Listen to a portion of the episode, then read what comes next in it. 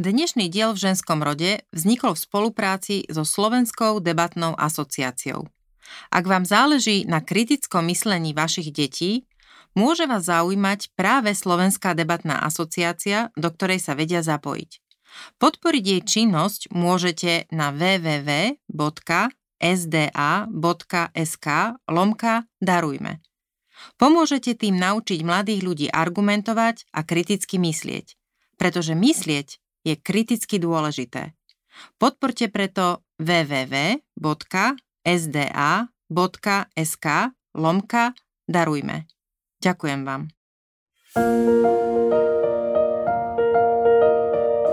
Vítam vás pri počúvaní ďalšieho vydania v ženskom rode.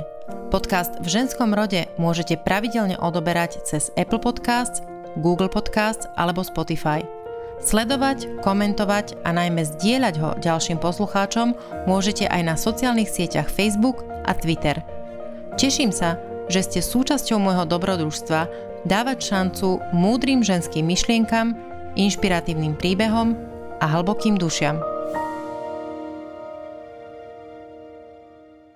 V dnešnom diele v ženskom rode sme debatovali s Valentínou Sedilekovou aj o tom, že to, čo pre mňa moja mamka spravila a neskôr aj tatko, to mi zachránilo život. Ona bojovala za mňa, keď som ja už nemala žiadnu nádej.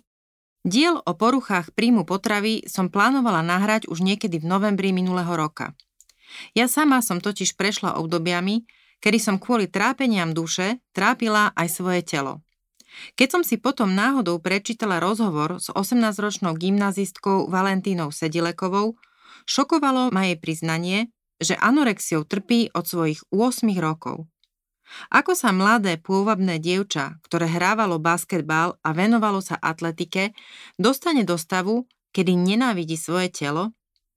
Kedy a prečo sa v dieťati niečo zlomí tak, že nemá chuť žiť? Valentína sa dostala na váhu 37 kg a do stavu hlbokej depresie.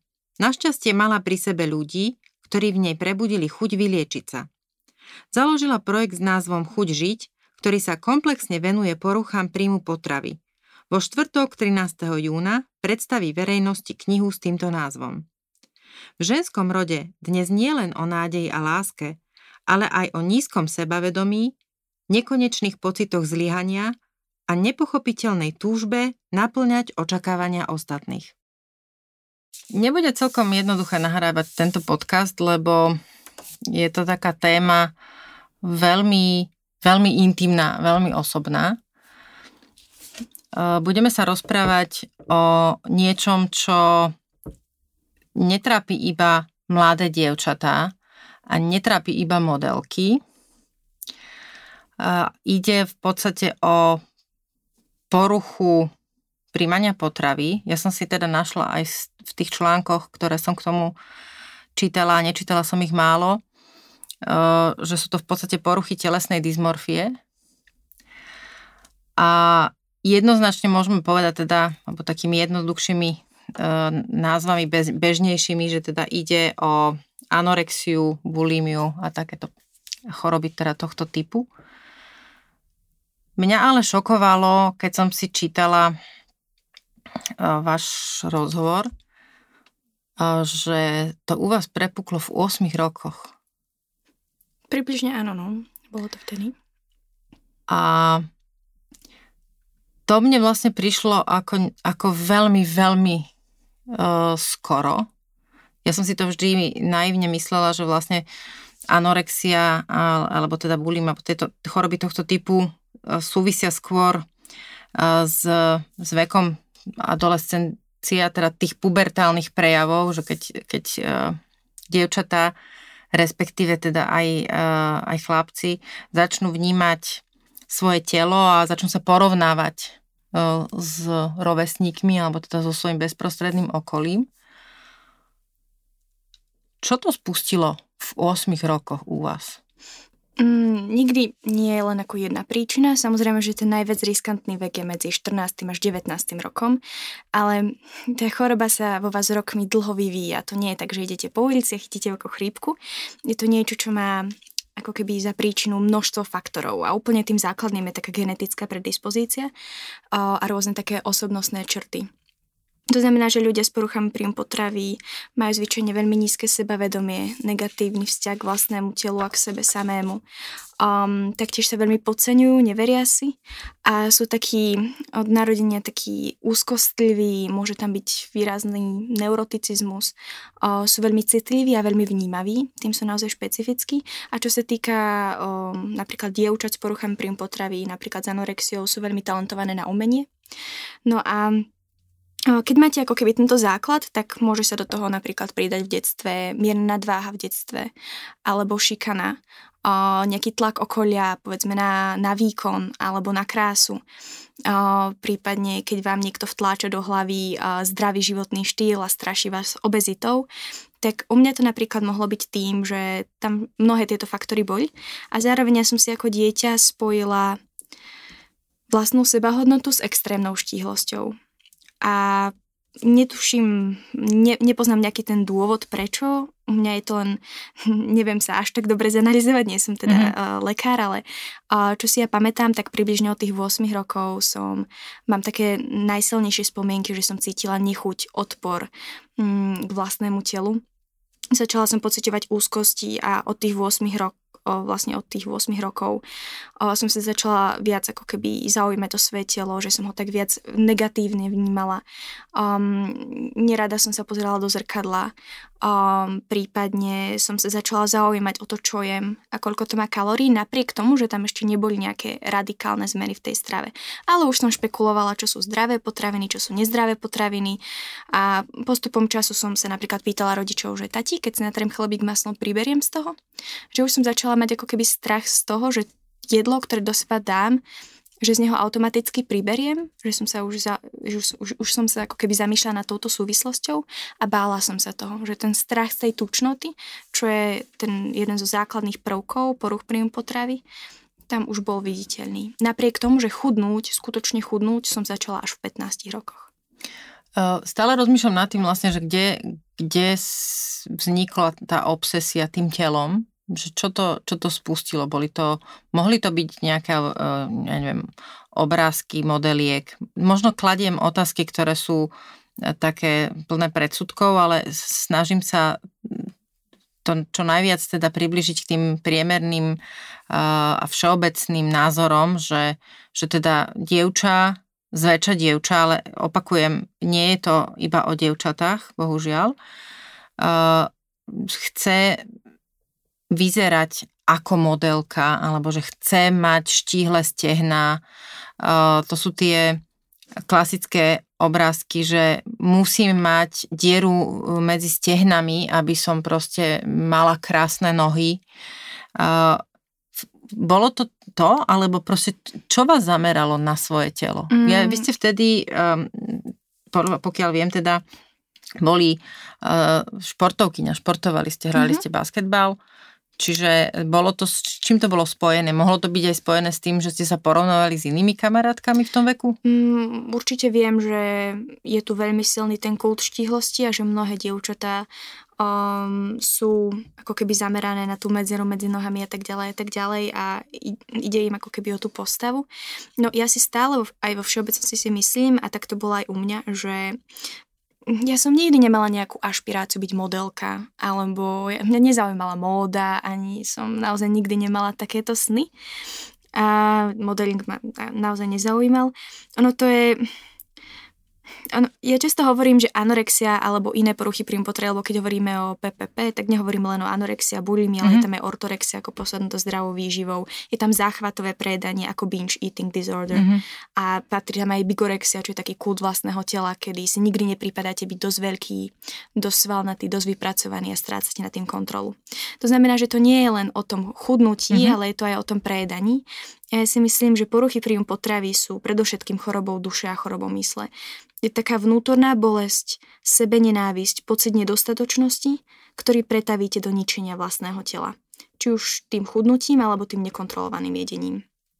Takže ja som si taktiež ten svoj pocit nedostatočnosti, menej cenosti, to sa všetko spojilo s tou mojou úzkostlivosťou a nízkym sebavedomím. Ja som dlho strádala pocit vnútorného bezpečia, roky som sa ako dieťa liečila na obsedantom kompulzívnu poruchu, čo je častá komorbidita s napríklad s anorexiou. Um, a mnohé dievčatá vám, alebo aj chlapci vám povedia, že tá choroba, že keď začali reálne chudnúť, že to prepuklo vtedy, keď sa im ako keby rúcal celý ich svet a oni nič nemali pod kontrolou. Je to paradox, ale tá choroba vám dáva pocit takého vnútorného bezpečia a takej istoty. Že keď, sa, že keď nič nemáte pod kontrolou, keď jednoducho sa cítite sami v tom zlom svete, tak aspoň to, že si dokážete kontrolovať jedlo a myslíte si, že aspoň tú váhu dokážete ovládať, že to je aspoň tá jediná vec, nad ktorou máte nejakú silu. Mm-hmm. No, nemôžeme povedať, že, že dievčatá a chlapci, ktorí trpia anorexiu, to robia kvôli nejakému modelingu alebo kvôli tomu, že sa chcú páčiť iným. Um, myslím si, že tá ako keby tá vnútorná bolesť a ten pocit tej menej cenosti, ono je to veľmi, veľmi spojené s vlastnou sebahodnotou, že oni tú hodnotu nevidia v ničom inom a práve preto napríklad si môžeme všimnúť, že um, sú tam veľmi silné perfekcionistické rysy. Takže dievčatá a chlapci s poruchami príjmu potravy majú zvyčajne vynikajúce známky a vynikajúce výsledky, ale napriek tomu, aj keď dostanú jednotku z testu, tak to tiež nie je dosť, lebo mohli mať plný počet bodov. Keď majú plný počet bodov, tak stále to nie je dosť, pretože oni sú hlúpi. Predsa ten test musel byť príliš ľahký. Jednoducho, neustále ako keby sa podceňujete, cítite sa byť menej než tí druhý. A čo si ja aj uvedomujem je, že ja som si spojila, že moja vlastná hodnota sa rovná trčiace kosti. Doteraz si automaticky chytám rôzne miesta na svojom tele ako kľúčne kosti, plecia alebo rebra, ktoré mi predtým trčali, lebo je to zvláštny uspokojivý pocit. Je to taký pocit ako keby vlastnej sebahodnoty a vlastného bezpečia. Je to, je to naozaj choré, je to zvrátené, je to anorektické a ja si to uvedomujem, ale tým, že vám to chcem ako keby čo najviac mm-hmm. priblížiť, že to naozaj nie je o tom, že teraz mám nejaký model a, taká, a taká to chcem byť. Um, je to skôr, že vy ani neviete ako, ale očividne tými rôznymi tlakmi, ktoré v živote sú a ktoré dostávate. A určite sa asi aj dostaneme k tomu, že všetky tie kampane o, proti obezite o, sú založené na vyvolaní strachu z obezity a sú cielené na mladých ľudí. Um, pričom nikdy, nikde tam nie sú tie zadné dvierka, ktoré by zase ponúkali tú bezpečnú sieť z tej druhej strany. A čím viac my bojujeme proti obezite, tým viac stúpa počet poruch príjmu potravy, čo je taký zaujímavý paradox. Um, naozaj je to, je to o tom, že vy si spojíte extrémnu štíhlosť s vlastnou sebahodnotou a úplne v tom najťažšom štádiu som mala v denničku napísané, že, že všetci ma chcú zničiť, chcú, aby som pribrala. Asi k tomu sa dostaneme. To je naozaj mm-hmm. nastavenie o, všetci mi chcú ublížiť, len choroba vo mne vie, čo je správne. Aby som vám priblížila ten stav, a už asi rozprávali veľa, ale aby som vám to priblížila je, že vy sa cítite hnusná, odporná, nedokážete so sebou vydržať, nenávidíte sa, nie ste dosť dobrý človek, napríklad v mojom prípade. Ja som si to tak myslela, asi aj trošku aj myslím. A, ale ako náhle vy začnete priberať, každý gram tuku navyše znamená, že vaša sebahodnota ešte viac klesá. Preto je jedlo váš nepriateľ, pretože nájsť sa znamená automaticky pribrať. A máte pocit, že toto všetko chce dosiahnuť vaše okolie, chcú, aby ste pribrala. A vy sa toho bránite, vy to nechcete, pretože vy už potom za sebou nedokážete vydržať, nedokážete to vystáť. Takže toto je ako keby, je to veľmi silná sebe nenávisť, um, taká veľmi silná vnútorná bolesť, ktorú ako keby ne, nedokážete znášať. A Niektorí ju majú v záchvatom prejedaní, ďalší ju majú v hľadovaní, čo sa týka anorexie. Je to naozaj rôzne. Uh, za tým všetkým teda niekde vnímam a cítim strach. Áno. Anorex, všetky poruchy príjmu potravy sú založené na strachu. Preto keď poviete anorektičke začni jesť, tak sa nič nezmení. Strach nedokážete premôcť logickými argumentami. Kým sa spýtam na niečo, čo je uh veľmi, ja ako mama to cítim veľmi uh, osobne. Ešte sa vrátim k tomu, teraz, že začalo to pozorovaním tela a nejakými tými pocitmi a potom v 15 prišlo chudnutie. Čo to znamená, ako si to mám predstaviť? Znamená to, že ten taký pocit nedostatočnosti a tá nenávisť k vlastnému telu sa počas povedzme tých 7 rokov vo mne veľmi vyvíjala. Tam už boli tie rôzne tlaky, ktoré som spomínala. Um, tlak na výkon, zažila som aj teda tlak na krásu. Nie som dostatočne hodnotná, lebo nie som taká pekná ako napríklad moje kamarátky. Um, ďalej tam boli rôzne také ťažké životné situácie a tak ďalej, tak ďalej, že, že ten pocit menej, menej, menej cenosti, ktorý sa vo mne budoval od detstva, už akože bol veľmi silný. No a zrazu prišlo ťažké životné obdobie. Prvýkrát som sa stretla so smrťou v rodine, dosť, ako keby sa mi presne rúcal tel, celý môj svet a ja som nič nemala pod kontrolou. No a jedného dňa som prišla na sústredenie, kde nás merali a vážili No a tréneri, čo nás merali, mi tam povedali takú naozaj nevinnú vetičku, povedali, že o, keď som sa postavila na váhu a odvážili ma, že moje výsledky že sú fajn, ale že ich môžem zlepšiť a že výsledky teda pošlú môjim trénerom a že pôjdem za športovým doktorom poradiť sa, čo sa s tým dá robiť, aby som to mohla zlepšiť. V tej dobe ste už robili atletiku. Už som robila výkonnostnú atletiku, áno. Um, no a oni nepovedali explicitne, že mám schudnúť, ale tým, že ja už som sa dlho necítila byť dobre vo svojom tele a myslela som si a verila som tomu, že som tučná, tak pre mňa to už bolo len také pozbudenie, ako že dievča, rob so sebou niečo. A tým, že ja som tie výsledky nevedela a prvýkrát som ich chytila do ruky, keď som mala 37 kg a som si prečítala uh, odporúčanie pribrať 5 kg svalov. Ja som to nevedela. Um, čiže som si vtedy povedala, že... Čiže vaše uh, zlepšiť automaticky nebolo to, čo tam bolo napísané, že teda uh, pribrať 5 kg svalovej hmoty, ale vy ste si to, že zlepšiť v tom Áno. svojom mozgu pre, pre, preložili do musíš schudnúť musím schudnúť. Bolo to už len také posledné postrčenie. Ja už som bola pripravená. Viem, že už dlhšie som s tým koketovala, že, že diety, tým, že moja mamka dietovala napríklad celý svoj život, celé moje detstvo. Ja som bola presvedčená o tom, že dieta je niečo zdravé, že sa toho nemusím báť. A ja mám taký pocit, že, že sa to so mnou ako keby ťahalo v celej tej spoločnosti, celé to moje detstvo, že každý, kto bol na diete, tak to bol ten zdravý životný štýl a že sme si ako keby zamieniali zdravú stravu s nízkokalorickou uh-huh. a taktiež sme si v roz, na základnej škole v rôznych týždňoch zdravej výživy kresli hamča a zdravča. Hamča to bol taký tučnúčký chlapec, ktorý mal okolo seba samé sladkosti a zdravča to bol vyšportovaný chudý chalan, okolo seba samé ovocia a zelenina. A jednoducho tam už to bolo zase to bol ten strach z tučnoty. Jednoducho takýto byť nemáte. Máte byť ako zdravčo vyšportovaní, máte sa hýbať, máte jesť ovoce, zeleninu, lebo je to zdravé. A ako keby chýba mi tam, mám pocit, ako keby nás všetci učili, aký máme byť, ale nikto nás neučí ceniť si, aký sme. A toto je podľa mňa, to vidím skutočne všade, či už v médiách, v reklame, či už aj to, ako nás učia, majú veľké očakávania ukazujú nám, aký máme byť, každý z nás, ale neukazujú nám, že cente si taký, aký ste. Hmm, tam sa dostaneme. No. Poďme sa poved- poďme sa teda povedať, že čo ste vlastne začali robiť. Áno, čiže o, vtedy som sa teda rozhodla, že OK, schudnem, no a samozrejme, že, že čo urobí o, 15-ročné dievča? Začne googliť. Takže ja som si teda... To je moja výhoda, že ja som nemala v tom mojom 15-ročnom veku, som teda nemala internet, lebo to si myslím, že internet a sociálne siete by boli e, aj mne kade čo v hlave urobili, lebo ja som veľmi e, podobne e, držala rôzne diety ako dievča. Akože ja som v tomto taký antisociálny sieťový typ, že o, ja som nebola, som nesledovala žiadne také populárne celebrity mm-hmm. na sociálnych sieťach. Ja som bola skôr ten taký knižkový typ, takže ja som si skutočne aj knižky zohnala. O, môj tatko teda nepáčilo sa mu, že chce meniť stravu a teda on je tiež akože do športu, tak mi dal nejaká že športová výživa, že nejaké knihy, tak ja som si ich čítala a taktiež som si veľa hľadala potom rôzne diety. No a mm, na Google vám vyhodí miliardu diet, ktoré sú najlepšie a samozrejme, že som sa dostala k tej absolútne topke, k tej najreštriktívnejšej, k tej redukčnej. Takže som prakticky zredukovala a pomaličky to išlo. Zredukovala som, redukovala som kalórie. No, čo sa vlastne dialo, že ja som si prešla ako keby aj tou ortorektickou fázou, to znamená tým posadnutím zdravým životným štýlom.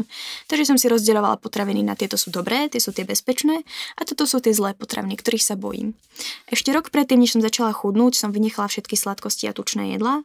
No a potom odchádzali ako tie také napríklad síry alebo také vysokotupové mm-hmm. jedlá, tučné jogurty. A potom odchádzali sacharidy to zvyčajne sú také ako dve najnebezpečnejšie úvodzovka skupiny potravín, to sú ako keby tuky a sacharidy, tie odchádzajú ako prvé, čiže vylúčite prílohy, to je teraz veľmi populárne, rýža, zemiaký chlieb išli preč.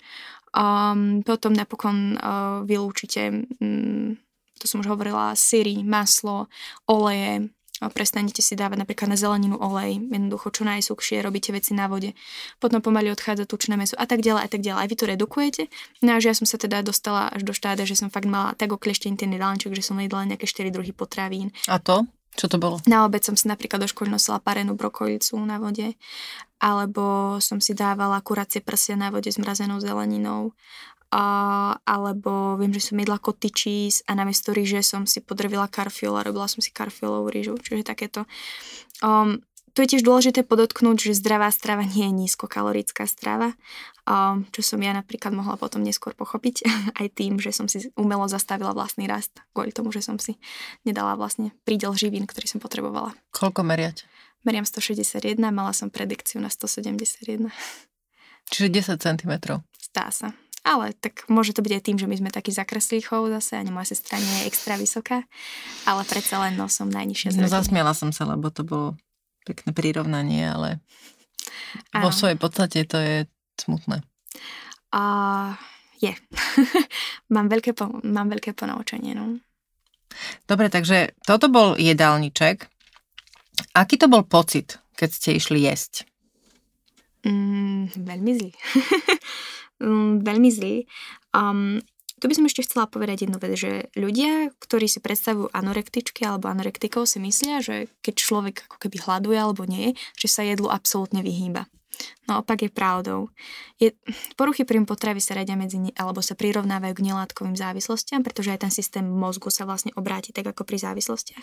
A jedlo sa stáva centrum vášho sveta, centrum vesmíru. Naozaj v tom najťažšom štádiu 90, asi 98% mojej mozgovej kapacity sústredilo na jedlo. Čo budem jesť, kedy budem jesť, ako zmanipulujem okolie, aby som si to mohla dať, čo budem musieť robiť, aby som to spálila, koľko to má kalórií, ako to budem variť, pripravovať. Snívalo sa mi o jedle. Nedokázala som dopísať písať písomku, lebo som myslela na jedlo. Neustále myslíte na jedlo. Čiže aj, keď, aj vtedy, keď som začala dietovať a pomaličky som padala do tej choroby, tak som veľa varila, vypekala, vykromovala všetkých ostatných okrem seba. Pozerala si videorecepty na Facebooku, teraz sú také tie populárne krátke mm-hmm. videá mm-hmm. rôznych mm-hmm. receptíkov. Uh, namiesto Facebooku som si scrollovala menúčka v reštauráciách len pre ten taký ten pocit toho jedla. Je to ako taká droga, také uspokojenie. Um, taktiež som si vyrábala jedálničky na každý deň dopredu, googlila energetickú hodnotu potravín, každé jedlo som si vážila, zapisovala to do tabuliek. Jedlo sa stáva celým vašim svetom. Chystáte si to do krabičiek, potom si to nosíte a okliešťujete pomaličky tú stravu. Čiže toto je tiež dôležité podotknúť, že... Čiže obsesia jedlom, ale nie v zmysle, jedlom. že koľko veľa toho zjem, ale naopak, ako málo, ako to musí byť pripravené, koľko to bude vážiť, čo musím urobiť, aby som to spálila? Áno. Áno, tam, tam to funguje, že um, neviem, existuje také centrum odmeny. To centrum odmeny funguje uh, na takom serotoninovo-dopaminovom systéme, čo funguje aj pri drogovo závislých napríklad. No a zdravý človek, keď to má tak prirovnať, tak keď sa naje, tak sa mu vyplaví dopamín, pocíti uspokojenie a keď je hladný, tak je proste nervózny, miestami agresívny, potrebuje jesť. Je to potreba, ktorú musí naplniť. No a keď má človek genetickú predispozíciu a opakovane hľaduje, tento systém v mozgu sa mu môže reálne vymeniť. To znamená, že keď je hladný, tak sa mu vyplavuje dopamín. A vaša hlava vám hovorí, že je to správne. Teraz sa cítite silná, teraz to máte pod kontrolou, teraz máte nejakú hodnotu teraz je, všet, proste teraz je všetko v poriadku. A ako náhle sa najete, prídu výčitky, stres, úzkosti, tá sebenenávisť. A vy to musíte nejakým spôsobom kompenzovať. Vy si vyslovene predstavujete, ako sa to jedlo ukladá na vašom tele a presne to, čo som povedala, každý gram tuku znamená, že vy so sebou už viac neviete vydržať. Čiže je to také ako keby veľmi spletitý kruh a že tie predstavy, ktoré my o poruchách príjmu potravy máme, sú um, také veľmi zjednodušené a je ľahké si z toho robiť srandu, že je to taký módny výstrelok dievčat a že teraz sa rozhodnem, že budem anorektičkou a teraz ňou zrazu prestanem byť. Bohužiaľ nie. Bohužiaľ, keď už do toho raz padnete, veľmi ľahko vás to môže stať život. No a tým, ako ja som teda začala chudnúť, tak um, samozrejme, teda jedlo sa stalo celým môjim svetom. Um, začala som si užívať pocit hladu, napriek tomu, že som sa cítila stále horšie. Časy sa mi samozrejme spom- spomaľovali na tréningoch, som sa zhoršovala, pretože keď vaše telo nemá energiu, tak si ju čerpá z dostupného zdroja a nikdy to nie sú len tie slávne tukové zásoby, ale z veľkej miery sú to svaly. No, Áno, takže ja som si aj uvedomovala, že že to sa deje, lebo chudnem, ale už som to nedokázala zastaviť. No a k čomu sa chcem dostať je, že, a čo si treba aj všímať vo svojom okolí, táto choroba mení človeka ako osobu. Ja som sa začala uzatvárať do vlastného temného sveta, do vlastnej hlavy. Zrazu vaše priority sa obrátia a pre vás je najdôležitejšie, koľko vážite, čo budete dneska jesť, ako sa nenávidíte a čo budete musieť robiť, aby ste to spálili. Um, Taktiež o, som sa z takého veselého, naozaj otvoreného, urozprávaného dievčaťa stala väčšine nervóznou, introvertnou, podráždenou. Miestami som reagovala agresívne, keď som bola zahnaná do úzkých. Um, skutočne som strácala priateľov, pretože tá, tá choroba vás izoluje, uzatvára vás a mňa prestali zaujímať. Nevidela som zmysel v tom rozprávať sa s nimi, tráviť s nimi čas, lebo mi to nerobilo radosť. Radšej som bola sama niekde v kúte miestnosti a myslela na jedlo a na kalórie a kontrolovala svoje telo. A kedy prišiel ten pocit, uh, že niečo nie je v poriadku vo vás. Ja stále hovorím, ja sa posuniem inde, ale teraz stále hovorím o vás, že teda pocit víťazstva sama nad sebou bol, keď teda som bola, ste boli buď hladná, hej, som hladná, alebo dokázala som sa nenajesť, alebo dokázala som spáliť to, čo som predtým zjedla. Prehra bola, keď teda nevyšlo to podľa plánu. Áno, áno. Uh, koľko ste mali kilogramov v tom povedzme teda v tom období štádium? Pred a potom v mm-hmm. najťažšie štádium bolo tých 37? Áno, 37 bolo najťažšie štádium. Um, vlastne schudla som z váhy takmer 47 kg, mala som 46,7, niečo také. A schudla som na 37 a momentálne mám... V koľkých rokoch? 52. To bolo? Uh, bolo, mala som, vlastne začala som chudnúť, keď som mala 15 a potom som sa prehúpla do 16. Čiže v 16 rokoch ste mali 37 kg? Áno. Toľko má môj 12-ročný syn. A nebolo mi vtedy dobre. dobre, teraz idú také... Um, možno, možno, ja to rozumiem, že sa to azda nebude... Ja myslím si, že nie som teda prvá, ktorá sa na to pýta. To je v poriadku. A, a, ale azda to nebude ani pre vás jednoduché a možno ani pre rodičov, ak to budú počúvať. Ale potrebujem sa pýtať práve pre tých ostatných rodičov. Mm-hmm ktorí to počúvajú. Na začiatku ste hovorili, aký pocit ste mali sama zo seba, ako dieťa. Čo to vyvolávalo, alebo čo bol ten spúšťať takých pocitov? Lebo možno by si niekto mohol povedať, že takú tú klasickú otázku, Pane Bože, kde boli rodičia a čo robili? Neznášam túto otázku. Ja viem. A... Ako nie, ne, nepýta sa mi to ľahko, lebo uh, sama nie, som nie, mama nie. a je mi to jasné, áno, že áno, áno. E, to je veľmi uh, nie, nie, nie, že neznášam otázka. tú otázku, čo ste sa spýtali ako prvú a nemám rada, keď sa niekto spýta, že kde boli rodičia a kde spravili chybu. Hmm. Naozaj, akože teraz, keď už spolupracujeme s mnohými ako psychiatrami a cítim, že aj rodičov, myslím, verím, že už tomu porozumeli, ale naozaj neexistuje žiadna štúdia, ktorá by potvrdila, že nejaký typ rodiny alebo typ výchovy spôsobuje poruchy príjmu potravy. Nikdy to naozaj nie je jeden faktor alebo jedna vec, na ktorú môžeme ukázať prstom, že toto to zavinilo. Mm-hmm. Naozaj, to je, to je naozaj desiatky vecí, ktoré ako keby vytvorili takú mozaiku, ktorá to naštartovala. Čiže tam bolo, tam bolo viacero vecí, napríklad, že prvé tri roky sa budujú vzťahy, prvé tri roky života sa budujú vzťahy s, vlastne s rodinou a navezujú sa nejaké väzby.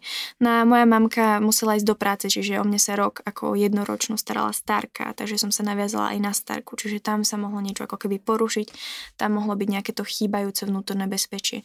Zase genetická predispozícia. Ja som bola to také neurotické, úzkostlivé dieťa, napriek tomu, že som bola otvorená, milá, také slniečko ma všetci volali.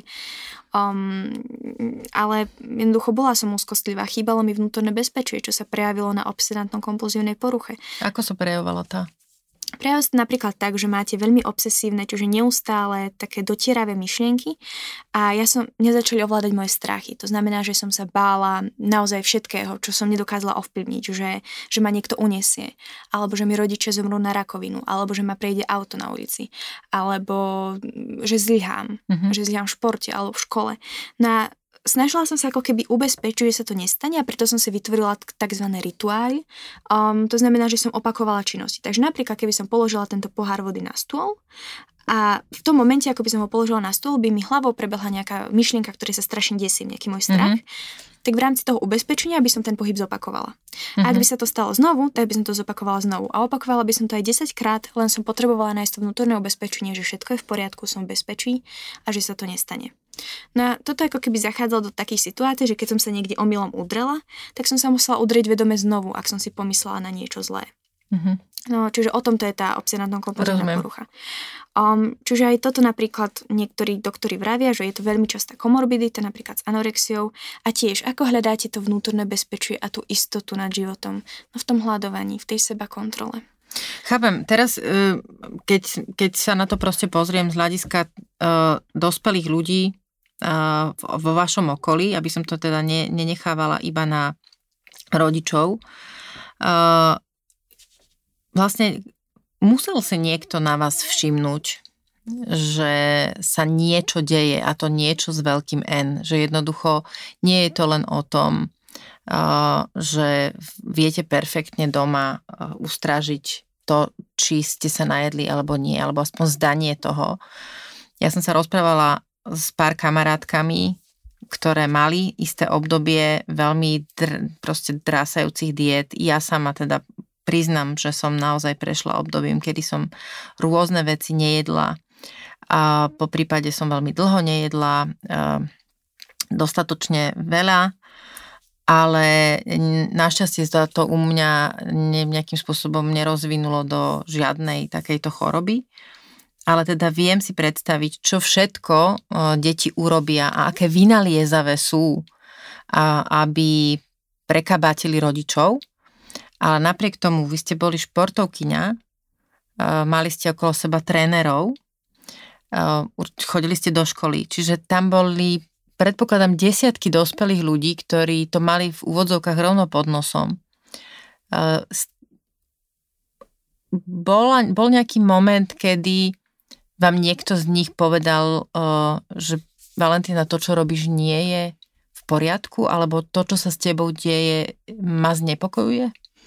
Mm, tu mi napadli také tri veci, ktoré by som chcela povedať. Prvá vec je, že nikto vás neučí um, vypozorovať príznaky poruch príjmu potravy alebo duševných chorób. Nikto vás neučí, ako na ne zareagovať a ako ich riešiť. V tomto, a myslím si, že nielen na Slovensku, v tomto je mm, všade vo svete sme trošku um, trošku pozadu. Že tak ako moji rodičia, ich nik, im nikto nedal pri mojom narodení návod, že proste toto a toto, toto sa stane a toto máte spraviť. Čiže ja keď som, o, povedzme, že som mala, veľ, mali sme jednoducho veľmi zlý vzťah so sestrou, moja mamka si to všimla a išli sme teda za doktorkou, zobrala nás za detskou psychiatričkou, chcela vedieť, kde je problém. Bohužiaľ, prvýkrát, keď sme vyhľadali pomoc, systém zlyhal a mňa aj sestru diagnostikovali úplne zle. Mne diagnostikovali, myslím, že ADHD, čo sa nikdy nepotvrdilo. A bohužiaľ, keďže to nesedelo, tak sme to potom ďalej neriešili. Keďže u mňa sa OCD ďalej vyvíjala, ja som potom jedného dňa, to bolo pár mesiacov na to, prišla za mamkou, že prosím, vyhľadajme ešte jednu psychologičku, nevládzem. Vyhľadali sme psychologičku, začala som sa liečiť na OCD. Um, môj tatko bol z toho ako veľmi nervózny, keď som preskakovala prá hore dole v byte, tak akože viackrát na mňa zakričal, nevedel, že čo robím, že s tým mám prestať.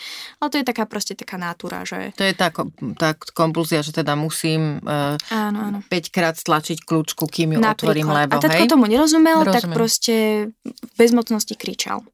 Um, čiže ale začala som sa teda liečiť a a vyšlo to ako, že po niekoľkých rokoch som sa teda z obsedantnou kompulzívnej poruchy vyliečila. Čo sa týka toho jedného dňa, keď som sa ešte liečila pri, na OCD, uh-huh. Mhm. ja som, jeden z mojich strachov bol aj ten, že som tučná. A ja som to aj jedného dňa povedala svojej psychologičke, ale tým, že sme mali toľko problémov a toľko strachov, tak sme sa tomu nevenovali. O, zabudlo sa na to. Čiže ja som to potom ďalej neriešila. Čo mi ďalšia vec napadla je, že poruchy príjmu potravy sú vec, ktorú skrývate. Nikto z, napríklad z anorexiu za mne príde, že dobrý deň, ja mám anorexiu, poďme to riešiť, poďme to liečiť. Nie. Bude manipulovať, klamať, zavádzať. Ja keď som si napríklad ako 12 ročná dala u kamošky čipsy, tak som prišla o výčitka domov, zavrela som sa v izbe a začala som nátlakovo cvičiť, ale nik o tom nevedel. Nikomu som to nepovedala, prečo by som to niekomu mala hovoriť. Je to niečo, za čo som sa poprvé ja sama hambila, za druhé som to nečakala, že ma tá úzkosť a tá bolesť vo mne tak zmohne a za tretie som si povedala, že už sa to nestane. Ale je to porucha, neviete to kontrolovať. A nebolo to v nejakej akože veľkej intenzite, že by som to stával každý deň. No a postupne, ako vy do tej choroby padáte, je to, že vy jej veríte. Vy si s tou chorobou vytvoríte veľmi pevné No áno, ale tí ľudia dospelí sa pozerajú na dieťa, ktoré, e, ako mať dceru, ktorá v 15 radikálne ide dole s váhou až na 37, Eh, je to naozaj možné to fyzicky nevidieť, eh, keď ste spomenuli na začiatku, že kosti, rebra, hej, priznám sa, ja som fyziologicky som taký typ, mne rebra trčia, mám eh, veľké proste kosti, mám veľmi štíhle aj zápestia, aj členky, ale predsa len je rozdiel vizuálne vidieť človeka, ktorý jednoducho nemá tú svalovú hmotu. Nebolo to vidno? Um, tí rodiči si to veľakrát nevšimnú a moji rodičia si to všimli. Um, keď som ešte rok predtým, než som začala chudnúť, tak moja sestra išla za rodičmi, že, že som prestala aj sladkosti, že to asi nie je úplne OK. Ale chce sa zdravo stravovať, proste čo, tak nahradila sladkosti ovocím, nič, nič mm, radikálne. Jasné, nechajú, hej. Decka mm-hmm, predsa, mm-hmm. akože veď ja som tiež v puberte sa na týmto zamýšľala, nie je to nič vážne, je to nejaká puberta, detský výstrelok, to sa stratí. Keď som už začala špekulovať s jedlom, tatko sa mi snažil dohovoriť, hovoril, že to nie je správne, zavolal si ma k sebe, ukázal mi taký odborný článok, nepekné vychudnuté obrázky, povedal, toto je anorexia, toto bulimia, nebezpečné, vedie to k smrti a že si mám dávať Čiže pozor. on nám rozprával o tom. Rozprával. Ale tak povedzte anorektičke, že nech začne jesť. Začne? Mm-hmm. No nezačne. Je to strach. Vy ten strach musíte podchytiť odbornou pomocou. To znamená, že naozaj tatko sa snažil, že hovoril mi, že to nie je správne, ale potom, keď som si nedala povedať, proste zareagoval, keď si nechceš poradiť, rob si, čo chceš. Tak som si robila, čo chcem. No a mamka tá zatvárala oči. Um, Mamka zatvárala oči, nepáčilo sa jej to, viackrát sa o tom so mnou rozprávala, ale furt si myslela, že to prejde, že je to výstrelok, to sa spraví. O, moji rodičia potom oslovili aj môjho trénera, o, na ktorého som bola dosť naviazaná, mala som s ním veľmi, ako, veľmi dobrý vzťah. Tréner sa mi tiež snažil dohovoriť, o, lebo ja som si uvedomovala, že sa zhoršujem v športe a chcela som to ako keby zastaviť. Takže mi hovoril, čo by som akože, že že nie je proste zlé dať si občas aj tyčinku nejakú mm-hmm. na mhm. energiu, že potrebujem energiu a tak ďalej. Ale tuto jednoducho musí zasiahnuť odborná pomoc. Vy už s tou, vy už s tou chorobou si vytvoríte silné puto, veríte, že len ona vie, čo je správne. Mm. Čiže všetci sú tí nepriatelia a proti vám a chorobe, hej? Áno, no a ja som potom medzičasom dostala mononukleózu a ešte by som rada podotkla, že ja som veľmi manipulovala, ja som klamala, Um, dokázala som naozaj si vymyslieť excelentné výhovorky na všetko. Um, čiže napríklad bežne sa stáva, že rodičia si tých prvých 5 kg dole ani nevšimnú. Proste tie detská to vedia perfektne zamaskovať, nosia napríklad voľné oblečenie. Mm-hmm. A navyše ja som bola veľmi aktívne dieťa a myslím si, že drvivá väčšina detí je takých aktívnych, že oni sa doma veľmi nezdržia, majú školu, rodičia sú v práci, stretnú sa doma a ráno. A keď dieťa povie, ja sa najem v izbe, tak ok, asi sa chce učiť, bude jesť pri učení, nikto nevie, či sa skutočne najedol. Chápete, že to sa dá veľmi krásne zamaskovať v úvodzovkách krásne. Čiže um, postupom, ako som chudla, už sme si uvedomovali, že to nie je dobré, ja som si samozrejme poradiť nedala. Potom som dostala mononukleózu, schudla som ešte viac. Um, moja obvodná doktorka mi povedala, no Valentínka, chceš byť športovkyňa alebo modelka? Ja že športovkyňa, tak jedz. A ja že dobre. to bolo všetko. Jednoducho ani tie Čiže obvodní... aj tá doktorka videla, Áno. čo sa deje a ona tiež v podstate nevedela Videla, to... že chudnem, Roz, rozumiem. ale nevedela... Ako neobvinujem ju, len hovorím o tom, že, že vlastne to, zly, to zlyhanie naše môže byť práve v tom, že nevieme verbalizovať a nevieme, si pochop- nevieme pochopiť, že to, že to nestačí, že vlastne upozornenie uh, dieťaťu v v tej chorobe, alebo možno asi aj dospelému človeku v tej fáze choroby jednoducho nestačí povedať, že to je naozaj ako pri závislých ľuďoch, ako ste povedali. Spýtajte sa na ne, napríklad niekoho detského psychiatra, že koľko pacientov s poruchami príjmu potravy za nimi prišlo dobrovoľne. Ani jeden tak ako aj mňa, aj iných tam proste rodičia musia dotiahnuť. Vy to, vy, vy to skrývate. Dobre, ako to vlastne, ako, ako kedy, kedy to teda prišlo, že, že po rodi, rodičia povedali, že dosť a mm, no, ideš som, k lekárovi. Bola som po mononukleóze, radikálne som teda pochudla a teta, moja teta, ona si si prešla bulimiou, tak ma zobrala do Berlína na výlet, že ma trošku odpúta od myšlienok zlých a že si užijeme aj so starkou. No a ona videla, že to nie som ja. Videla, že som nervózna, agresívna, že mám depresie, že sa nedokážem nájsť, že som vychudnutá, že mi padajú vlasy po prameňoch. Tak volala domov, milí rodičia, máte doma anorektičku, robte s tým niečo. Ja som o tom vtedy nevedela. Takže keď som prišla domov, tak rodičia už boli na mne nachystaní, už, mi, už ma objednali k psychiatričke, tiež takým zázrakom ma zobrala za pomerne krátku dobu. A tak mi pripravili takú seansu a trvalo to asi 3 hodiny. Hovorili mi, že Vavi, ty si strašne chudá, že to nie si viac ty, my ťa nespoznávame, bojíme sa o teba. Našli sme ti psychiatričku, musíme sa začať liečiť. Ja som samozrejme popierala, hovorila som, kričala som na nich, že mi nič nie, nech mi dajú pokoj, nech mi neničia život, že ja ak, niečo, ak mi niečo je, tak len to, že som strašne tučná a ak s tým niekto niečo spraví, tak som to ja ale napokon ma teda po fakt asi troch hodinách presvedčili, že OK, pôjdeme za psychiatričkou, ale ja si dodnes pamätám ten naozaj ten taký uspokojivý pocit, že nech si ma len vezmu za nejakou psychiatričkou, na nikto neprinúti pribrať. Koľko ste mali rokov? 16. To už je naozaj to nastavenie, to už je, to už je naozaj ťažké niekoho takto proste z toho dostať. Aj preto, aj keď sa rozprávam so psychiatričkami, keď im donesie nejaká vnímavá mamička, proste dceru alebo chlapca, ktoré začalo špekulovať len, že akože 3 mesiace, tak OK, nastaví sa liečba, sú tu včas, ešte sa s dieťaťom dá pracovať. Ak proste príde niekto, že už sa to ťahá, ja neviem, rok, dva, a to dieťa už príde v tomto mentálnom nastavení, všetci mu chcú zle, no, no, no, vie, že chce schudnúť, a mamičky hovoria, že to nie je moja dcéra, ja, ja nespoznávam svoje dieťa. Tá psychiatrička im povie, že to nie je vaše dieťa, to je tá choroba. A u vás bolo, v tých 16 to už bolo 8 rokov? Um, dá sa tak povedať. Aj keď som chudla pol roka, už som jednoducho... Moja psychiatrička mi hovorila, že mám myslenie ako dlhoročná anorektička, lebo sa to vyvíjalo. A viete, priemerná liečba z poruch príjmu potravy trvá 6 až 7 rokov. To som sa šla pýtať teraz, že vlastne uh, ako alebo čo vás potom presvedčilo, že áno, je to choroba? Mm, neúspešný pokus o samovraždu. No, nemám na to bohužiaľ krajšiu odpoveď. Um, to už bol naozaj ako ťažký stav. Um, ja som bola naozaj veľmi slabá, čo sa týka fyzickej, psychickej stránky. O, samozrejme, že som nebola na hadičkách, vždy sa dá, ja neviem, teraz to vyznie strašne chorobne, ale vždy sa dá z tých 37 kg klesnúť hlbšie, ale tu ide skôr o ten psychický stav, ktorý je skutočne vážny. Ja som trpela ťažkými depresiami, intenzívnymi stavmi úzkosti a som prestala žiť.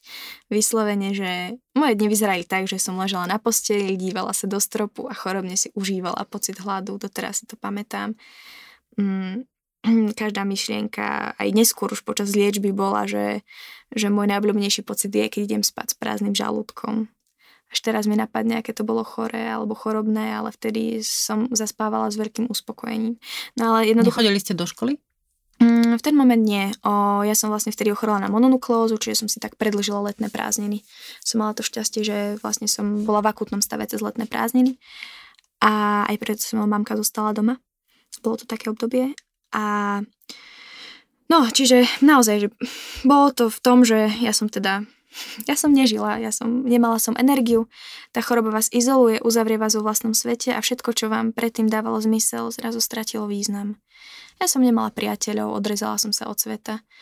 Nevedela som, čo je to usmiať sa, cítiť radosť. Bola som otupená v depresii, plakala som a moja psychiatrička ma chcela poslať na hospitalizáciu, ja som nechcela samozrejme a moja mamka tiež nie a ona povedala, že nikam ju neposielajte, ja s ňou zostanem doma. A tá žena so mnou fakt doma zostala, ráno so mnou stávala, večer išla spať, varila mi, naberala mi jedla so mnou, naozaj so mnou trávila každú minútu každého dňa. A čo by som ešte rada podotkla asi aj v tomto podcaste je, že anorexia, napríklad doktorka Pauliniová, čo je naša odborná garantka projektu Chudžiť, um, hovorí, že poruchy príjmu potravy prirovnávame k nelátko, nelátkovým závislostiam, ale anorexia je veľmi špecifická v tom, že má spoločné črty aj so schizofréniou. To si ako keby to blúdne prežívanie. O, tak ako schizofrenika nedokážete presvedčiť, o, že ho nikto neprenasleduje, tak aj anorektičku je ťažko presvedčiť, že nie je tučná. A ja som sa ako keby dostala do tzv. psychotických stavov. Sú to stavy, kedy vy nedokážete vnímať realitu, sú to stavy, kedy ste uzavretí vo vlastnej hlave. Um, viem, že si z tých takých vyvrcholení alebo z tých afektov si pamätám takú tmu, lebo som mala zatvorené oči, ale to je také, že si pamätám, viem, že som, bola, že som ležala na posteli, triasla som sa, plakala som a spôsobovala som si fyzickú bolesť, aby som uvoľnila tú psychickú, pretože fyzickú bolesť dokážete utlmiť tabletkami, ale psychická je tu stále s vami a je veľmi intenzívna, veľmi bolestivá. Ešte aj mozog ju chápe, ako keby to reálne bola fyzická bolesť. Um, no a moja mamka tak ona ma v niektorých tých stavoch našla a bola veľmi bezmocná, nevedela, čo má robiť. Tak ma chytila do náruče, jednoducho zrejme plakala spolu so mnou a ťahala ma z vlastnej hlavy. Ale čo týmto celým chcem povedať je, že um, to, čo pre mňa moja mamka spravila a neskôr aj tatko, to mi zachránilo život. Ona bojovala za mňa, keď som ja už nemala žiadnu nádej. A kedy som si ja uvedomila, že je to naozaj zlé, ja som vedela, že nie som šťastná, ja som vedela, že sa necítim dobre, ale ja som sa z choroby vyliečiť nechcela. Mala som odbornú pomoc, ja som ďalej chudla. Nechcela som sa vyliečiť. Ale uvedomovala som si, že ja trpím. V mojej hlave som bola presvedčená, že ja, ako menej hodnotný človek, si tu bole zaslúžim. Ale uvedomovala som si, že trpia moji rodičia a že ja nemám ani vôľu a ani silu s tým niečo spraviť. No a vtedy som si tak vyhodnotila, že asi bude najlepšie, keď to ukončím a teda som sa pokúsila spáchať tú samovraždu. A viete, akože keď ste na úplnom konci a ono to nevíde, vďaka Pánu Bohu, ešte vždy je tu ten plán B, že, že zabojujete, lebo hlbšie sa už klesnúť nedá. A... Môžem sa spýtať, čo sa stalo? O... Teraz v čom? Ako ste sa pokúsili? A, keď, a prečo to nevyšlo? Áno, um, v prvom rade tam bolo niekoľko okolností. Jedna vec je, že keď ste veľmi slabí, tak sa vám ťažko rozmýšľa, ste trochu spomalení. Um, a úplne, že akože dať si nejakú logistiku, pripraviť toho celého je trošku náročné. Čiže aj tá moja kreativita trochu klesla. Druhá vec je, že uh, moja mamka, ona so mnou bola non-stop. Ona so mnou bola doma, hm. jednoducho. Preto sa pýtam. Bolo to ťažké, no ale jedného dňa sa vyskytla taká príležitosť, vlastne som to napísala všetko do tej autobiografické autobiografické knižky Chuť žiť, um, pretože moja mamka o tom dlho nevedela, dozvedela sa to až túto zimu, že som sa o niečo také pokúsila. Uh, Nuž a ona si teda odbehla vtedy k susede, ktorá, moja mamka je učiteľka na prvom stupni a potrebovala si niečo poradiť. Čiže mamka, zavolaj mi, keby niečo, proste som len túto kúsok. A tým, že ja som ležala na posteľ, no tak asi si neprestavovala, že sa niečo také môže stať. Čiže ja som bola, nereagovala som ďalej, som si robila svoje, teda myslela som si svoje a mamka odišla. No a vtedy ako keby tá choroba povedala, že teraz je tá príležitosť, čiže som išla do kuchyne, no a tam boli nože a ja som zobrala šuflík, akože bola som veľmi slabá, trošku som sa triasla. Zobrala som tu nôž a chcela som sa podrezať, ale vďaka pánu Bohu ten nôž bol tupý a mám pocit, že tupý ešte aj dodnes, lebo mi to nôž nikdy neostríme. A takže to nevyšlo. Čiže to bola len otázka toho, po ktorom noži ste siahli. Áno, potom som skúsila druhý a tým som sa takto porezala, ale tiež som cez sa dlaň. už nepozerala tu, mm, ale mm-hmm. cez dlaň a vtedy prišla mamka do kuchyny, no teda prišla dnu, hovorila, zakričala na mňa, že vaví, že kde som, čo robím, lebo videla, že nie som v izbe. Čo ja som to rýchlo ako keby tak utrela, hodila to do zásuvky a tak ako bežne som na mamku zaziapala, že nech vypadne, nech mi ničí život a nech mi dá mm-hmm. pokoj a zavrala som sa v izbe a tým, že ja som bola, akože vyzerá to, že sa tým chválim, ale veľmi sa za to hambím, ale naozaj chcem tým vysvetliť, že ľudia s poruchem príjmu potreby sú majstrami klamov a lží. Ja som to vedela veľmi pekne zamaskovať. Vždycky som rodičom podala len pravú ruku. Dávala som si, často som mala v nervozite spojené ruky medzi nohami napríklad. Čiže, čiže nevideli Nevideli, jazvu. nie. A ono to nebolo na tej, keby som sa porezala teda na tom predlakti, tak by tam bola jazva, ale tým, že to bolo proste len taký mm-hmm. ako veľmi mm-hmm. nešikovný, tak sa mi to čas aj zahojilo a tú krv som si utrela. Čiže Mm, toto sa ma pýtajú aj deti na workshopoch, a, že, že zaujíma vás niečo, pýtame sa po workshope a oni sa ma spýtajú, že ako si sa chcela zabiť. A ja naozaj nehovorím túto časť svojho príbehu, pretože sa tým chválim a že by to bola nejaká frajerina. Hovorím to preto, že chcem zdôrazniť, že je to psychická choroba s najvyššou úmrtnosťou vôbec. Je to choroba, ktorá vás dovedie do štádia, že budete veľmi ľahko ochotní vzdať sa úplne všetkého. Čiže to nie je len o tom, že tak človek e, schudne a tak sa vlastne vyhľaduje, že zomrie na kolaps organizmu, ale že vlastne mentálne príde do bodu, kedy už sám nechce žiť?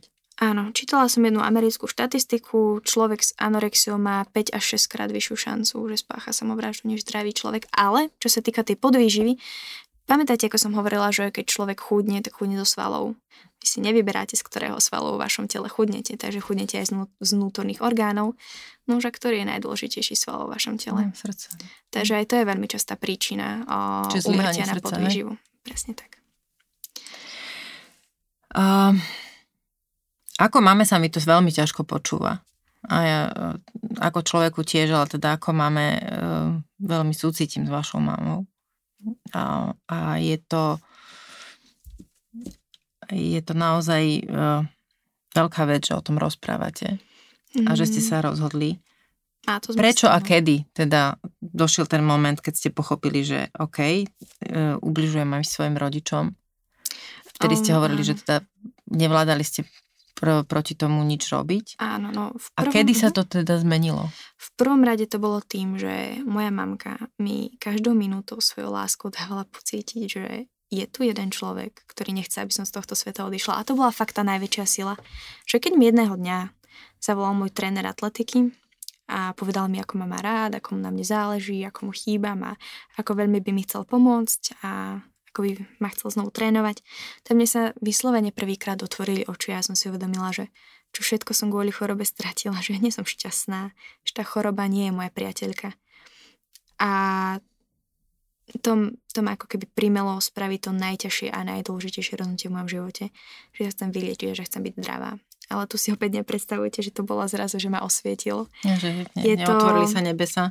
Je to boj proti samej sebe, aj preto mi to trvalo tak veľmi dlho.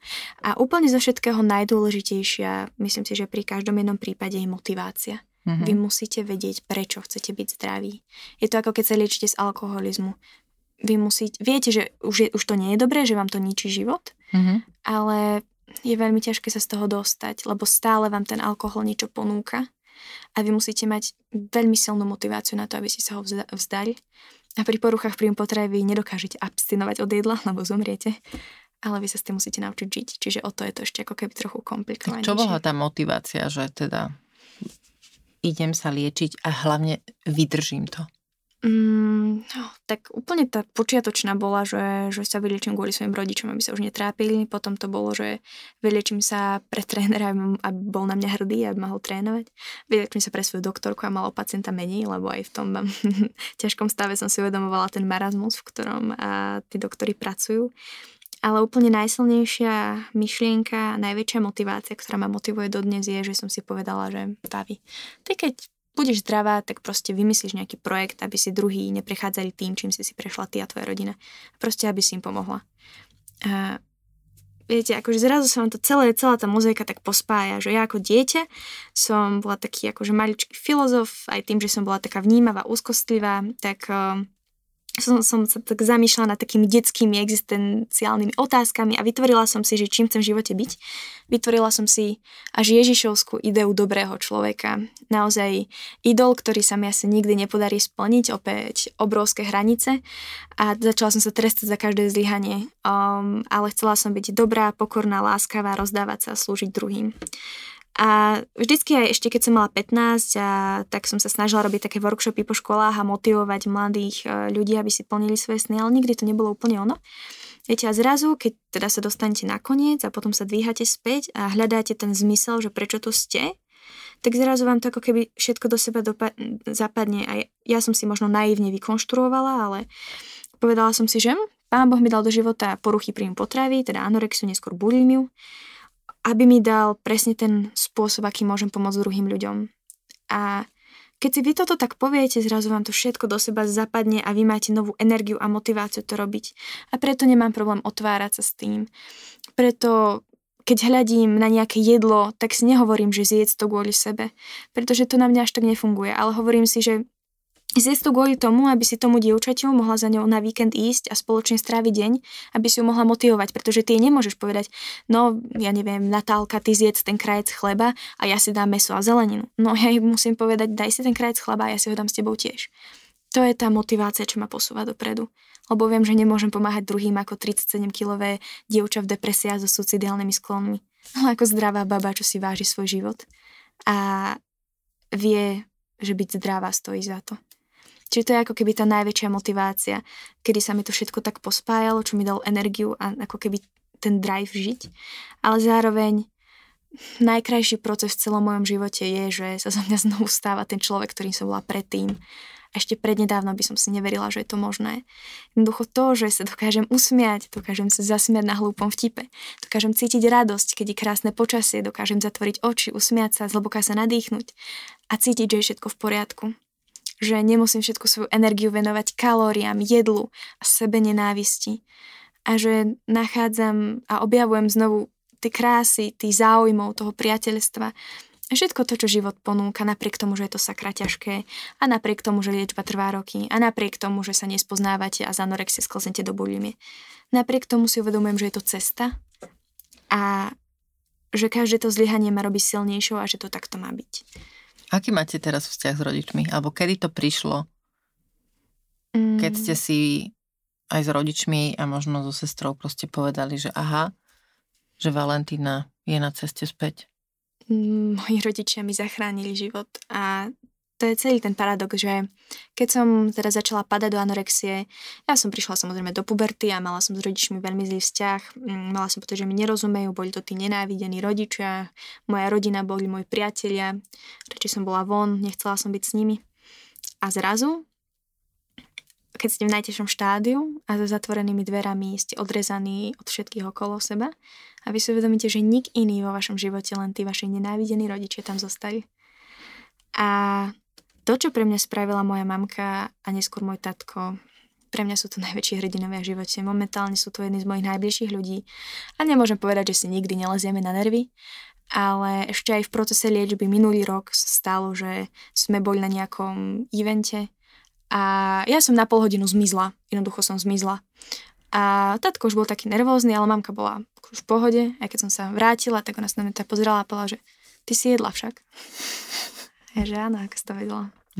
Lebo už ma pozná. Jednoducho to, čo si tá žena so mnou prežila, um, to, že pri mne stála, áno, môžem ďakovať Bohu za to, že som tu a môžem ďakovať za to, že nám dal silu a tak ďalej, ale naozaj bolo to na mamke. Ona sa mohla rozhodnúť, že to nechá tak, že sa vzdá, že nebude bojovať za mňa, že pri mne nebude.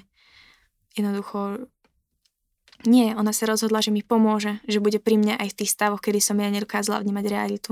Že ma proste bude tíšiť, že si bude ventilovať svoju, svoju bolesť a svoj žiaľ niekde inde a že ma naučí hrať, hrať na gitare, že sa so mnou bude prechádzať, že mi bude variť, že so mnou bude hodiny diskutovať nad jedlom, že ma bude krmiť, keď to bude treba, čo sa stalo.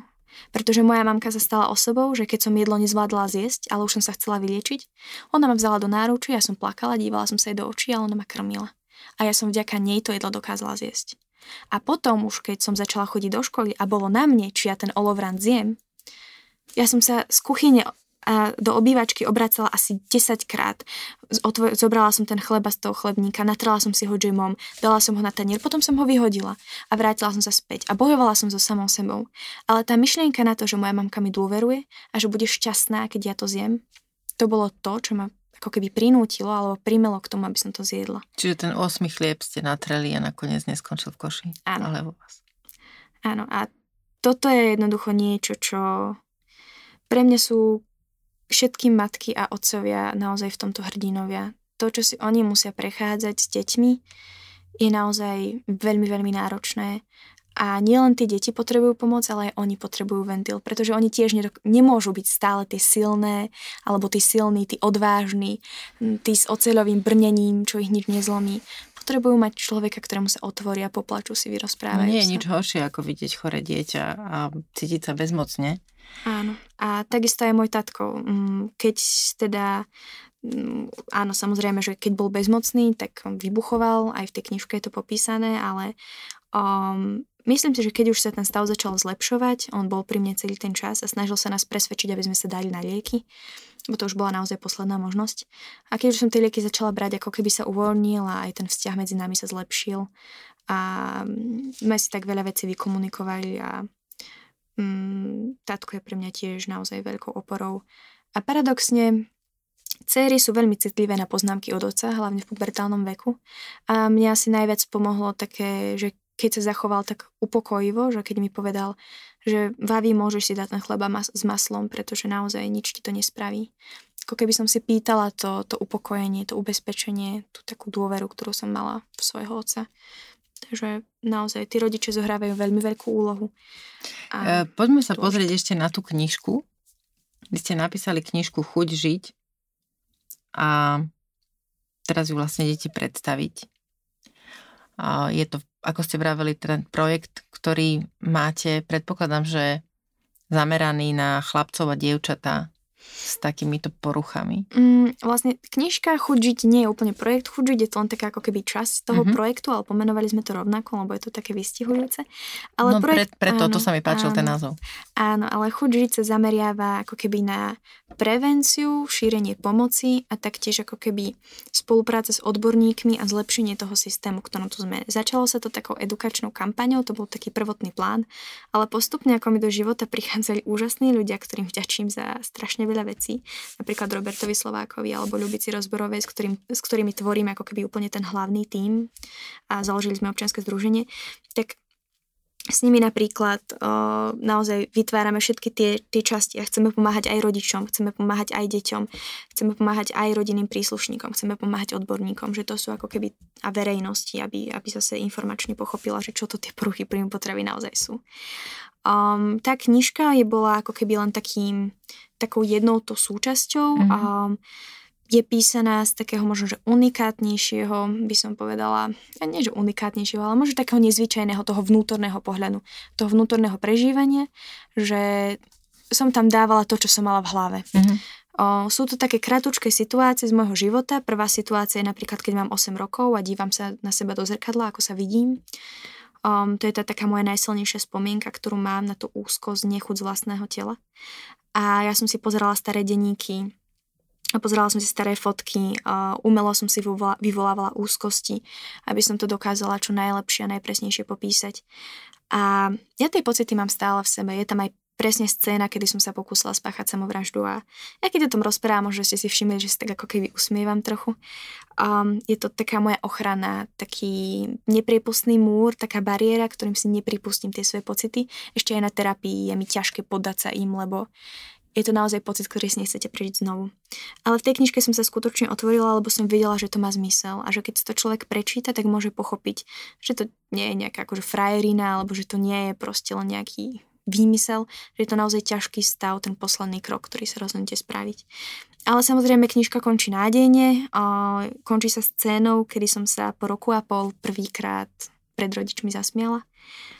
A keď sa ma niekto spýta, ako si predstavujem šťastie, um, ja si predstavím pohľad v mamkyných očiach, keď som sa prvýkrát zasmiala. A to bolo ako keby sa im znovu narodilo dieťa. To bola proste tak absurdná situácia a tak hlúpy vtip, ale ja som sa zasmiela a Um, má to naozaj byť spojené s tou nádejou. Dá sa z toho vyliečiť. Ja som stále ešte iba na tej ceste. Um, verím, že ešte napíšem druhé pokračovanie o bulimi, keďže už aj tá ma trošku potrápila, ale... To sa chcem spýtať. Um, ešte rada by som končila práve takto, že nádejne, ale nedá mi, mhm. keďže ste to spomenuli dvakrát. Čo to znamená, keď sa u človeka z v tej diagnoze anorexia teraz ste povedali, že sa vyvinie bulimia. Znamená to čo? Kto vie, čo to znamená? O, znamená to, že nie je to raritné. O, nehovorím, že je to zákonité, nie každé dievča alebo chlapec anorexiou bude mať bulimiu a naopak, ale nie, nie je to raritné, nestáva sa to len raz za čas. Um, Môžete to popísať, ako sa to prejaví? Áno, prejaví sa to tak, že um, poruchy príjmu potravy vám ako keby narušia hranice. To znamená, že ak tá liečba um, čo nám na Slovensku chýba je doliečovacia liečba, to znamená denné stacionáre. Mm-hmm. Um, to znamená, že musíte ako keby veľmi pracovať na svojej psychike, odburovať strach z jedla a naučiť sa žiť. Naučiť sa žiť s tou chorobou a byť silnejšie než oni. To znamená, že vy neviete, ako máte jesť, ste ako bábetko, vy neviete, čo je to správna porcia, aká veľká porcia má byť, kedy sa má jesť, koľko sa má jesť, ako to má byť zložené. Um, a toto všetko, ak vy nemáte úplne pravidelný režim, A samozrejme, úplne nepoznám všetky tie dôvody, uh-huh. ale vy strátite hranice. Vy viete, ako chudnúť, vy viete, ako priberať, ale čo je tá zlatá stredná cesta do keľu, to je veľmi ťažké zistiť. A čo sa stalo mne, o, toto naozaj neviem generalizovať, nie som ani odborník, toto sa treba spýtať. Ja sa pýtam ich. na vás áno, iba, no. Čiže toto je taký môj laický názor. O, čo sa stalo mne je, že o, ja keď som teda o, ale ubezpečujem, že to nie je ani chyba mojej rodiny, ani mojich doktorov. Jednoducho ja som ako keby... Nie, nie, nie, nie. Ja ani, som... ani som na to ne... Áno, to len aby bolo všetko jasné, lebo to vyzerá, že pacienti radi obvinujú, že kto za to môže, ale proste je to vývoj. A u mňa sa to stalo tak, že som išla na internát, pres, zmenila som okolie, išla som na inú školu a Počas roku teda som nemala žiadnu kontrolu, chýbala mi odborná pomoc, chýbal mi psychológ, chýbala mi psychoterapia. A toto chcem tiež upozorniť, že je základom mať psychiatra, psychológa a nutricionistu. Preto o tom rozprávame, ano. presne to, k tomuto Áno. potrebujeme dojsť, aby Áno. sme vedeli, čo poradiť, alebo teda ľudia, ktorí počúvajú a môžu Áno. mať pocit, že práve toto je nejaké riešenie ich problému. Preto o tom hovorím. Nie, že by ma áno, zaujímalo áno, teda, áno. že poďme sa sem začne rozprávať o, o áno, niečom. ale asi rok, do, rok a tri mesiace dozadu sa, sa začala záchvatovo prejedať a postupne sa mi to vymklo spod kontroly. Um, tam už to bolo, viete, ja mám taký pocit, že vždycky, keď sa liečite z poruch príjmu potravy, vy si tú chorobu zosobníte. Uh-huh. A mám pocit, že ja som toto takto v strede, z jednej strany anorexia, z druhej bulimia a jedna sa ma tak ťaha na druhú stranu, ďalšia na druhú. Ja sa snažím ako keby nájsť ten balans, ale je to strašne ťažké. A môj život je momentálne na takej sinusoide, že mám anorektické obdobie, potom mám bulimické, anorektické, bulimické a je fascinujúce všimnúť že každá tá choroba je špecifická niečím iným a že aj ona má menej ako človeka. Keď mám anorektické obdobie, ja som veľmi taká pedantná, deadliny stíham na čas, všade chodím 10 minút dopredu, som veľmi organizovaná, jedálniček mám taký striktnejší, mierne mi poklesne váha, ale stále už v tej takej zdravšej norme. A naopak, keď mám bulimiu, ja som chaotická, dezorganizovaná, meškám, zaspávam do školy, prejedám sa, nemám mám nad sebou kontrolu. A som aj taká vec impulzívnejšia. A ako keby to so mnou tak kolíše, tie amplitúdy sú stále menšie, ale stále ako keby sa tak ako Čiže ako potrebujete, no. taký človek ako vy, vlastne je dobré, aby stále mal uh, pri sebe tú, tú psychologickú pomoc, Áno. aby mu uh, stále vedel niekto proste poradiť, akým spôsobom si áno, poradiť sám áno. so sebou a s tými tlakmi, ktoré cíti buď na jednu, alebo na druhú stranu. Áno, liečba je naozaj dôležitá. To je ako keď beriete lieky, vy sa začnete už potom cítiť lepšie, ale mnohí ľudia, a ja som to robila tak, že už sa cítim dobre, tak už som si tak mhm, zabudala dať. Mm-hmm. No ale jasné, že vám to potom kolíše. Čiže to nie je tak, že dávam si presne ten, ten princíp, že e, začnem brať antibiotika, po dvoch dňoch mi je lepšie, takže už tých ďalších 7 dní brať nebudem, lebo však na čo. Presne, toto naozaj trvá to roky. Mm-hmm. Tá priemerná liečba je 6-7 rokov, ako hovoria odborníci Treba tam mať naozaj ideálne denné stacionáre a komplexnú starostlivosť psychiatra, psychologa, nutricionistu a mať terapie. V menej ideálnom, ale taktiež veľmi dobrom štádiu je to, keď máte psychiatra, pravidelné kontroly, prípadne nejak, nejak farmakológiu, proste nejaké lieky. Môže, nemusí byť, zhodnotí psychiatr. Potom mať pravidelné sedenia a terapie u psychológa a taktiež mať nutricionistu, ktorý spolupracuje so psychiatrom a psychológom a spoločne manažujú ten ideálniček, lebo je dôležité nielen vykrmiť sa, ale naučiť sa zdravo mm-hmm. jesť. Zdravo mm-hmm. nemyslím nízkokaloricky, ale zdravo. A pravidelne, aby tam boli všetky živiny a odbúravať ten strach z jedla. Teraz, keď sa stretávate, e, predpokladám, že aj teda s nejakými malými dievčatami, so, s, s dievčatami, ktoré Neviem teda, že či sú to iba také, ktoré majú poruchy príjmu potravy, alebo chodíte robiť prednášky aj uh, medzi neviem, zdravé, áno, zdravé áno. deti. Mm-hmm a aby sa niečo také nestalo. Aké otázky prichádzajú od toho publika? Od tých povedzme 8-ročných detí, mm-hmm. 10-ročných? No, v poslednej dobe, uh, posledné 2-3 dní, uh, lebo teraz máme trojtyžňové turné, tak sa nám stalo, nerozumieme úplne prečo, že, že sa nám stáva, že ako sa zabila, ako sa zabila, teda že ako sa chcela zabiť. Um, tam to vždy dávame na tú mieru, že Mm, toto nie je vec, ktorou sa chcem chváliť, je to vec, ktorou vám chcem ukázať, že je to vážna choroba, presne ako som povedala tu a sústredíme sa na iné veci. O, ale čo sa nás často pýtajú, sú to také veci, ktoré sa nevedia spýtať, povedzme, doktora napríklad, že čo cítim pri jedle. Mm-hmm. My tie workshopy robíme veľmi interaktívne, sú zložené z takých troch stanovíš. Najskôr si počujú môj príbeh, potom sa interaktívne venujú takej psychológii, naozaj, že robia také scénky a ukazujeme si, že ako sa človek správa, ako myslí a prečo, tak, prečo to tak robí a že je to vážna choroba. Hovoríme o tom serotoninovo-dopaminovom systéme, o schizofrenii závislostiach a potom si preberajú výživu, nejakú tú zdravú stravu, diety, ideálnu hmotnosť, chudnutie, priberanie, podvýživu, obezitu. Naozaj, že to majú rozobrať také tak ako zo všetkých strán majú veľa priestoru na to pýtať sa otázky. Čiže mnohí vidíme, že dievčatá a chlapci majú hlavne v tom stredoškolskom veku skúsenosti s bielkovinovými dietami, proteínmi, niektorými anabolikami. O, vidíme, že dievčatá zase majú veľa informácií, čo sa týka rôznych tých diét, ako redukčná, alebo, alebo tieto ďalšie diety, že s tým majú skúsenosti. A my sa im snažíme vysvetliť, že prečo je to nebezpečné a snažíme sa im dať pomoc, necháme im tam kontakty. Decka za nami chodia po workshopoch, komunikujeme s nimi, či už cez internet, odkazujeme ich na odbornú pomoc, snažíme sa ich nasmerovať, pomáhame im ako vieme. Do akej miery sú, uh, neviem, či mám použiť slovo akože posadnutí, ale do, do akej miery prežívajú uh, sami seba svoju sebahodnotu a nejaký svoj úspech v spoločnosti cez svoje telo? To ťažko povedať.